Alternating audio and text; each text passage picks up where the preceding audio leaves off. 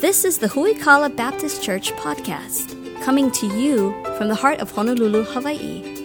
Huikala is a dynamic family of faith committed to solid Bible teaching, discipleship, and helping you grow in your faith. Grab your Bible and prepare to dig deep into the Word with Pastor Anthony King.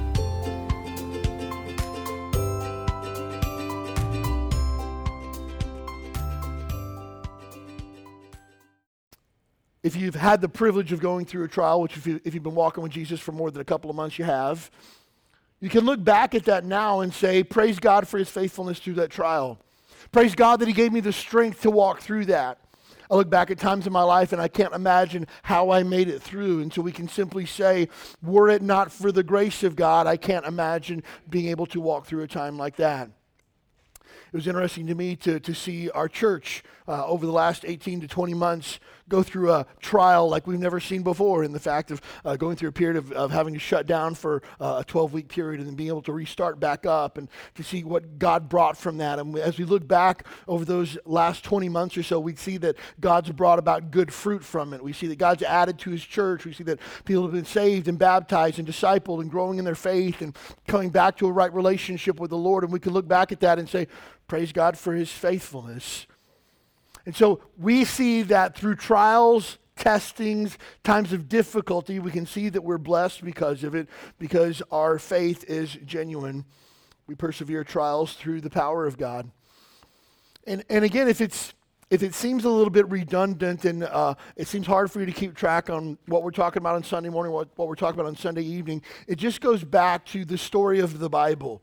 The story of the Bible is God's faithfulness to his people and the glory of God. That, that's really the story of the entire Bible. And whether we talk about the book of Genesis or we're talking about the book of Revelation, the story is God's faithfulness to his people and his quest for his glory over all of creation. And so sometimes on Sunday morning, we talk about God allows us to go through difficult times and face our fears by His power and His presence and His promises and all those things. All those things ring true when it comes time to walking through times of difficulties and trials as well. And so we see that we and I, you and I don't have to walk through trials and difficulties in our own power. We're given the power of God. That's why, again, I believe it's so important that we as a church sing songs and praise God together with songs that speak of doctrinal truth uh, again, uh, tonight we've sang songs that speak about standing in the power of God and not in our own might. That we're complete in Jesus Christ. Uh, I love that song, complete in the Oh Justified. Oh, blessed thought that through by, uh, by salvation, sanctification is wrought. And just so much good doctrinal truth in that uh, message. And again, when we think about the in Christ alone, that we don't stand in our own power, we stand in the power of, of the resurrected Christ. There's so much good truth in that. But uh, as we took a look at last week on Sunday morning, the power that we stand in is the same power that raised Christ from the dead, lives in every single believer, every single child of God. We know that we don't have to face trials in our own power, but we can lean upon the power that we find in Jesus Christ.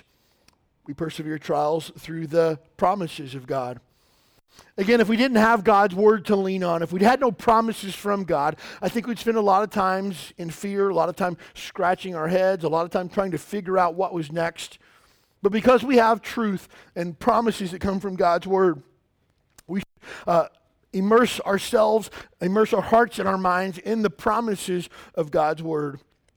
We have a, a, book that was on the back table for a while. I don't know if we have any right now, but it was called the Bible Promises book, and it was arranged by category. There was uh, categories of, of, so every uh, one that you could imagine, and you could flip through there and find promises from God's Word. And so, uh, so many good promises from God's Word, and you should claim those promises as your own because they'll allow you to endure difficulties and trials as you face them. We also persevere trials through the testing of God. If we take a look at verse number uh, 12, it says, For when he is tried. And the idea of this trying is a time of testing. And the idea is that it's this testing is to determine whether or not this is genuine or whether it's fake. I remember uh, when I was a, a young uh, guy, I had bought from a, a kid on the bus a gold chain. Sounds like a great idea, right? Anybody want to guess how the story ends? With a, a you know, an eight-year-old kid with a green ring around his neck. what happened? I thought it was genuine. I gave him all my allowance that I had for that week. He gave me a gold chain. Come to find out, I know it's a shock to you, but buying gold jewelry from young boys on a public school bus is not a great place to buy jewelry, okay? And guess what? I found out really, really quickly that that gold chain was not genuine, much to my shock and dismay. That $7 could not actually buy a legitimate gold chain from a young man on a bus. How did I find, find that out? Through testing. What was the test? I wore it and it turned my neck green. Like where, like I slept in it because I, uh, you know I'm going to sleep in this gold chain because I'm going to wear it for the rest of my life because it makes me look so cool, right? And I sleep in this gold chain. I wake up the next morning and have a green ring around my neck from where this gold chain is set. And that let me know really quickly this isn't legitimate. It's not genuine. For you and I, we must go through times of testing to find out whether or not we can really lean on our faith the way that we thought that we could. Is your faith genuine? Will it stand up to the test of difficulty? You'll find out when testing comes, and that's what it means here in verse number uh, uh verse number twelve when it says, "When he is tried." When he is placed through a testing period, his faith will be tested to determine whether it's authentic or not authentic. It's been said before that a faith that cannot be tested is a faith that cannot be trusted. And that's exactly what James is saying here that when he is tried, he's either going to come forth through it. If that's the case, he'll receive a crown of life. But if he doesn't make it through, it's because his faith was not genuine to begin with. It's tough for me as a pastor to see so many quote churches who want to get people saved or they just want people to pray a sinner's prayer. Hey one two three repeat after me. No talk of sin no talk of condemnation no talk of god's wrath no talk of punishment. Just hey if you'd like to go to heaven pray this prayer with me. I'm telling you that's not the type of faith that will endure difficult times trials and testing a type of faith isn't rooted in the person of Christ. It's not rooted in the gospel of Jesus Christ. It's rooted in an idea of I can pray a prayer and go to heaven and go on my merry way. So the question we need to ask ourselves, have we experienced genuine saving faith? We're all born sinners into this world. None of us are born into the family of God. Because of our sin, we've created distance between us and God. We're not the, the, automatically the children of God. We're automatically the enemies of God, according to Romans chapter 5. We're the children of wrath, the children of disobedience, the children of the devil. And so we have to make things right with God because we owe God a debt that we cannot pay. The Bible says the wages of sin is death. If you want to pay your debt and settle up with God, you can endure God's wrath and punishment in hell for all of eternity. But God loves you so much that he sent his son Jesus to die on your behalf. For God so loved the world that he gave his only begotten Son, that whosoever believeth in him should not perish but have everlasting life. And all those who would put their faith and trust in Jesus Christ, the Bible says, to them gave he power to become the sons and daughters of God. To them gave he eternal life. Do you know for sure that you have eternal life? Do you know for sure that your sins are forgiven? Not are you a member of a church, not have you been baptized, but do you know for sure that you're born again? And friend, if you're here tonight and you do not know for sure that you're born again, you need to make sure of that tonight because when trials and difficulties come, you will not have a leg to stand on because your, your anchor must be firmly rooted in Christ Himself. And when this time of trials and testing come, and the, your proving time has come, and again, we're not proving ourselves to God, we're proving to our own selves what we believe. Because when trials and difficulties come to your life, you will run somewhere. And the Bible says that we should run to Christ. Verse number 13 tells us, I'm sorry, verse number 12 tells us that those who are deemed genuine will receive the crown of life. Again, blessed is the man that endureth temptation, for when he is tried, he shall receive the crown of life, which the Lord hath promised to them that love him. Now, when we, talk about the crown of life that's given to us, this is not a crown of royalty. There is only one King of kings, only one Lord of lords, only one throne uh, in heaven, the throne of the Father. At the right hand seated of him is, is Jesus Christ. And so our crown that we wear will not be a crown of royalty. It's more of an athlete's reward for winning a race. So think of it, especially in Olympic terms right now, you think of it as receiving a medal so, the type of crown that we receive will not be a glittery crown with jewels as a king would receive, but It would be more like a wreath that athletes would wear in, in biblical times after they had run a race and they would receive a crown. Paul says that uh, they run to receive a corruptible crown, but we an incorruptible. And so, this crown that we receive will be a reward for those who have endured temptation, for those who have overcome difficulties and trials and been found faithful. And so, uh, I believe this is my own interpretation that this particular crown is, is receivable by anyone who basically walks the Christian life and, and is faithful to Jesus. Because you will face temptation, you will face uh, testing, you will face trials. You will have to come through those. And, and as a faithful Christian, I believe that uh, just about every Christian should receive the crown of life. Now, again, there's a little bit of disparity for uh, amongst theologians whether these crowns are uh, a figure of speech, uh, maybe a metaphor that Paul's using of rewards in heaven or whether they're literal crowns that we will receive at the judgment seat of Christ as we uh, stand and, and, basically our life's work is, is placed upon the furnace and whatever is wood, hay, and stubble will burn, but whatever is gold, silver, precious stone will remain. And some believe that there will be a time of receiving crowns at this point here.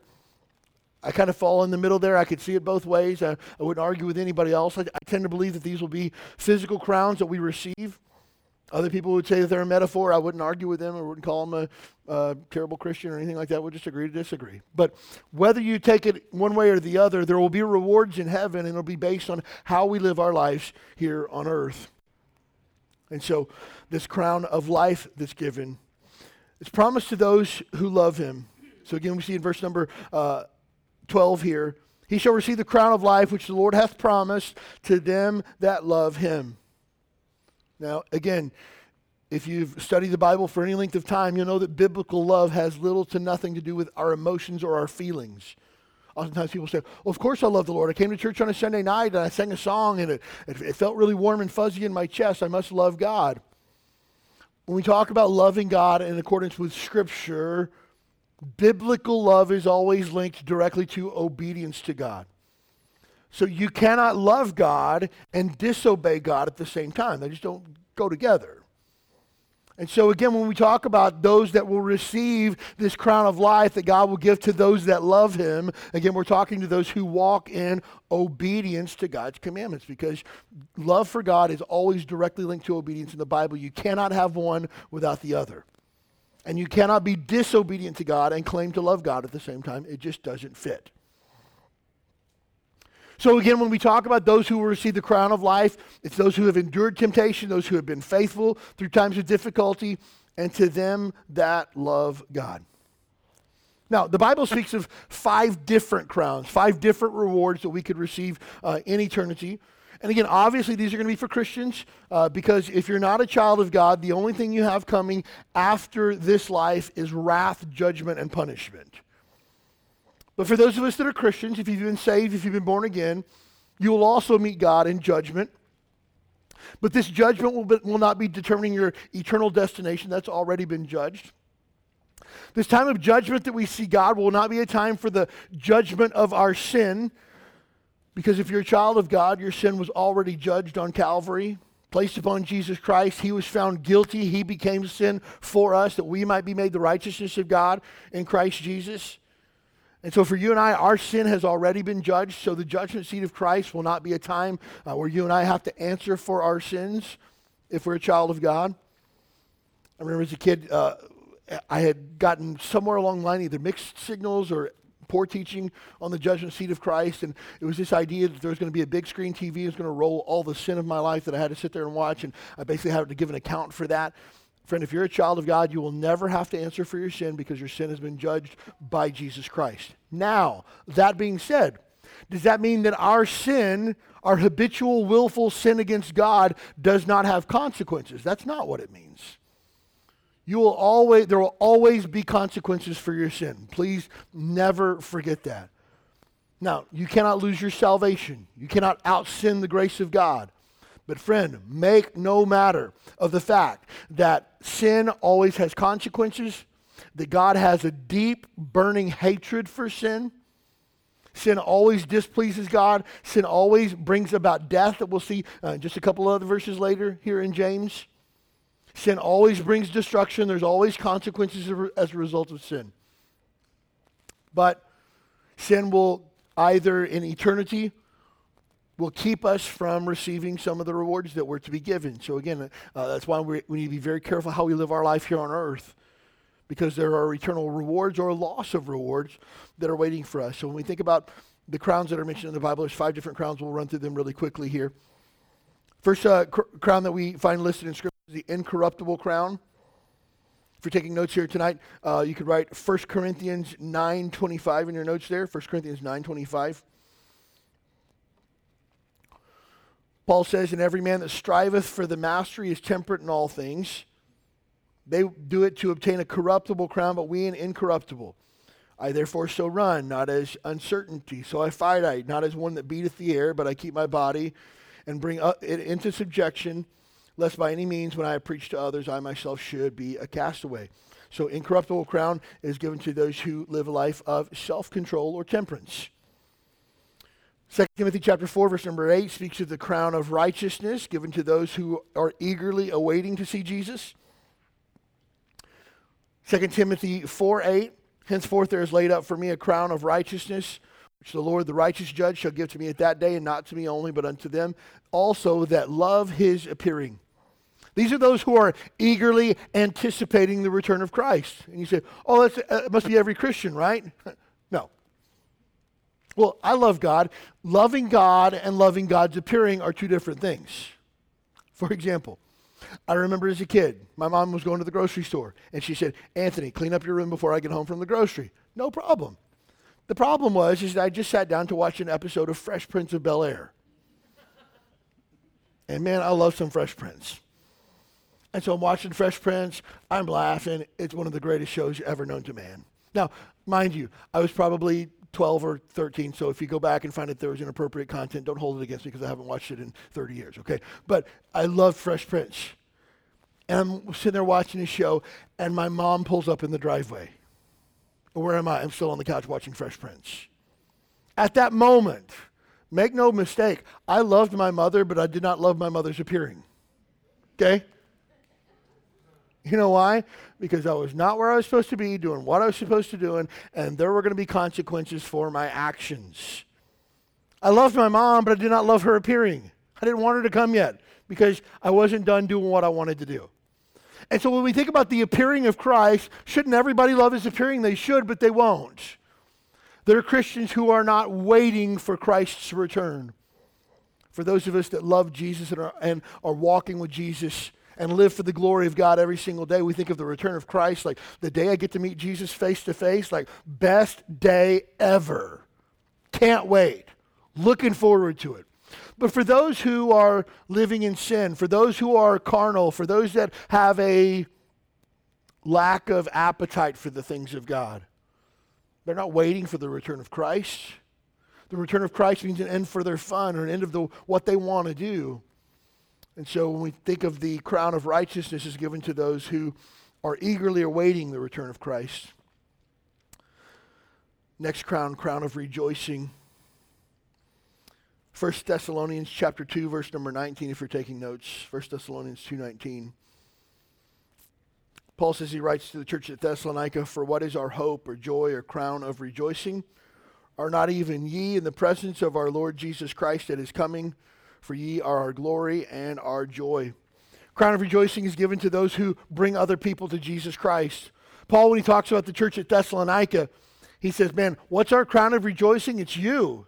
It's the fact that you've been brought to faith in Christ, that we had an opportunity to get you the gospel and you responded and receive Jesus. And that is our crown of rejoicing. Now, again, it's verses like this which leads me to uh, sympathize with people who might say that these are metaphors. Paul doesn't says we will receive a crown of rejoicing. He says you guys are our crown of rejoicing. So could it be metaphorical? Could it be for sure? Could it be actual crowns that we receive in heaven? Definitely for sure. I can see it both ways. I wouldn't argue for it or against it. Uh, again, I, I, believe, and again, for us to, to always tell people never try to be abundantly clear where the Bible is fuzzy. Does that make sense? So many times people want to, to draw hard lines where the Bible doesn't necessarily have a hard line. And again, I wouldn't fight somebody who said that this was metaphorical, or I wouldn't fight somebody who said that it, that it wasn't. It's just one of those things that we draw conclusions based on what we see in Scripture.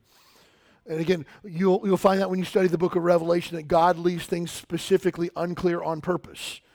And whatever God wants us to know is found directly in His Word. Uh, we don't have to read tea leaves or look into the uh, current events of the day or anything like that to figure out what God's trying to say. He's, he's always abundantly clear in His Word. So, this crown of rejoicing is given to those who lead other people to Christ. Crown of glory is given to those who shepherd and disciple other people. 1 Peter chapter 5, verse number 3. 1 Peter 5, 3. Neither as being lords over God's heritage, but being examples to the flock. And when the chief shepherd shall appear, you shall receive a crown of glory that fadeth not away. Peter here is speaking primarily to other pastors because Peter was a pastor. But I, my interpretation of the scripture is that uh, he, he, talks about those who shepherd the flock of God. And I believe this would include those who were involved in discipleship and teaching people what it means to be a committed follower of Jesus Christ. That the, the uh, crown of glory that's given here in this case would be to those who lead people uh, to be committed followers of Christ as well. Fifth and final crown that we find in scripture is the crown of life, which is we find here in, in James chapter 1. We see also um, Revelation chapter 2, verse number 10 speaks of the crown of life as well. Revelation 2.10 says, Fear none of the, these things which sh- thou shalt suffer. Again, speaking of trials here. Behold, the devil shall cast some of you into prison, that ye may be tried. And you shall have tribulation ten days. Be thou faithful unto death, and I will give thee a crown of life. So again, we see those who endure temptation uh, and trials, difficulties, will receive the crown of life. Revelation chapter 2, verse number 10. Those are five crowns that we see in Scripture. Now, again, I believe, based on what we see in Scripture, that these crowns are not for our own benefit. Uh, we won't be wearing uniforms up in heaven, and I'll look and go like, "Oh man, that guy got all five crowns. I wish I'd gotten them." Uh, I was discipling a guy one time uh, who was uh, uh, newer to the faith. He'd gotten saved as a kid, but never really been discipled. And we were going through discipleship. And this guy's a, a type A to the hilt, type A plus personality, overachiever in everything that he does. As we're going through these crowns, I can see him like getting fired up, like, oh man, I'm to get all these. Like, man, I'm to collect them all. I got it all. I'm to be like tops. Like, when I get to heaven, I'm to be the guy where everybody's just like, dude, that guy like did it. yeah, that's the thing. The crowns aren't for you. The crowns aren't things that we amass for our own personal recognition or for our own personal benefit. And again, uh, this is based on my interpretation, others' interpretation of scripture as well. Revelation chapter 4, verse number 10 says, The four and twenty elders fall down before him that sat upon the throne, speaking of Christ, and worship him that liveth forever and ever, and cast their crowns before the throne, saying, Thou art worthy, O Lord, to receive glory and honor and power, for thou hast created all things, and for thy pleasure they are and were created.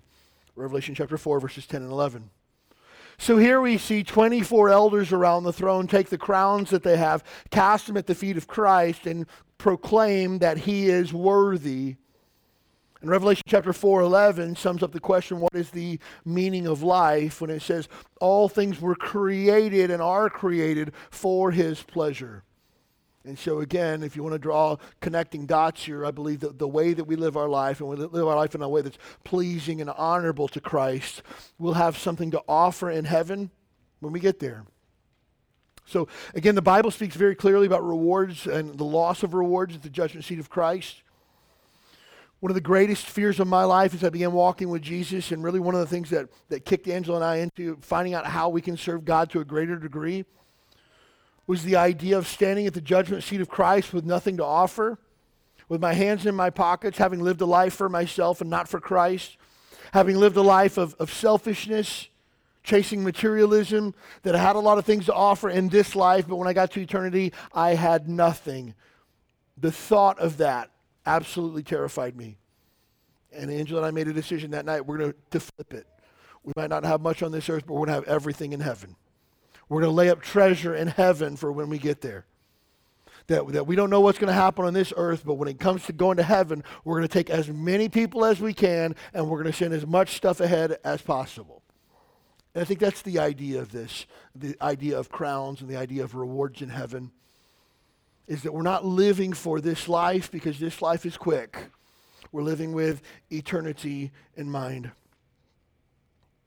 We see verse number 13 in our text here, James chapter 1, verse number 13. Let no man say when I, he is tempted, I'm tempted of God. For God cannot be tempted with evil, neither tempteth he any man. So it's important to understand that God sent trials our way as a way to authenticate our faith, but God never tempts us to sin. So, God is not a source of temptation. Our own carnal flesh would be a source of temptation. The devil, definitely, the Bible tells us, is a tempter. The devil tempted Jesus himself. But it's important to understand that God never sends temptation our way. Again, the idea that God has put something in our path to cause us to fail simply isn't who God is. God didn't place something in your path to tear you down, to cause you to fail, to cause you to get off track, to cause you to stumble. Now, will God send trials in your life to humble you? No doubt about it. But God is never looking for your failure and your destruction. God is looking for you to glorify Him. And so when we think of, of who God is, God allows us to authenticate our faith by walking through trials and difficulties and being able to lean on the grace that He provides, but He never t- tempts us to sin. This next statement is not original with me, but it's uh, very powerful. Testings are to be endured where temptations are to be resisted. I love that kind of sums up nicely what James is trying to say here. You're going to face testing times. You need to stick it out. You need to be faithful. You need to go the distance. There are times where you're going to have to lean on God's power like you've never leaned on it before. There's going to be times where you're going to have to dig into God's word to find a promise to cling to for today. And that's okay. You just need to make it through. Oftentimes, when we come to times of testing, times of difficulties, and times of trials, we want to look for the exit right away. What's the quickest way out of here? How do I cause this to stop? How do I get out of this? But oftentimes, God doesn't place us in times of testing and trials for the exit, but for the endurance. And as we said at the beginning of this study, when it comes to trials and difficulties, you will not like the process, but you will love the product. The process is hard, it's difficult, it's painful, but the benefit on the other side of your trial, the benefit on the other side of your suffering, the benefit on the other side of your difficulty is something that money cannot buy. But temptation, on the other hand, that's to be resisted at all costs. Run from it. And we know that temptation doesn't come from God. And I, I love how James, and we'll get to this uh, the week after next, James talks about how we avoid falling into sin the process that we go through to have to get to the point where we sin. James lays the entire process out for us, which allows us to walk it backwards and figure out how to never get there. And so, temptation, when it comes to that, run from it. Because temptation's coming your way for sure. But the most important thing in the entire world is do you have a genuine faith? Do you know for sure that you're saved? Do you know for sure that you're born again? I know for me, times of difficulties and trials has just steeled my will. It's only hardened my resolve. It's only proven to me time and time again that I am nothing without the power of God. I'm hopeless without the promises of God. But for many times, I see people come to times of difficulties and trials and they quit on Jesus. They come to times of testing and they fail and they give up and they quit. They say, well, maybe my faith wasn't all that I thought it was. Maybe God let me down. Maybe God isn't who I thought that He was. And in times like that, it's just a proof that maybe their faith wasn't genuine to begin with. You say, well, Pastor, that's pretty harsh. I didn't say it, James did. I didn't say it, John did in First John when he says, they went out from us because they were never of us to begin with. They left the faith because they were never part of the faith to begin with. But when we dig in deeper, when we have nowhere else to run, when we're like Peter in John chapter 6, where Jesus says, Will you also go away. And Peter said, Where will we go? You have the words of eternal life. We don't have a plan B. That's when you know that your faith is a real deal. That's when you know that your faith is genuine. But again, you won't know that until the time of testing comes. So if you're here tonight and you don't know for sure that you're saved, please don't leave here tonight without knowing that for sure. But if you're a child of God, if you're saved, just know that trials and testings are coming. It's not a, minute, a way for us to prove ourselves to God. We don't have to prove ourselves to God. It's a way to prove to ourselves that God is enough. And I promise you this God's always faithful.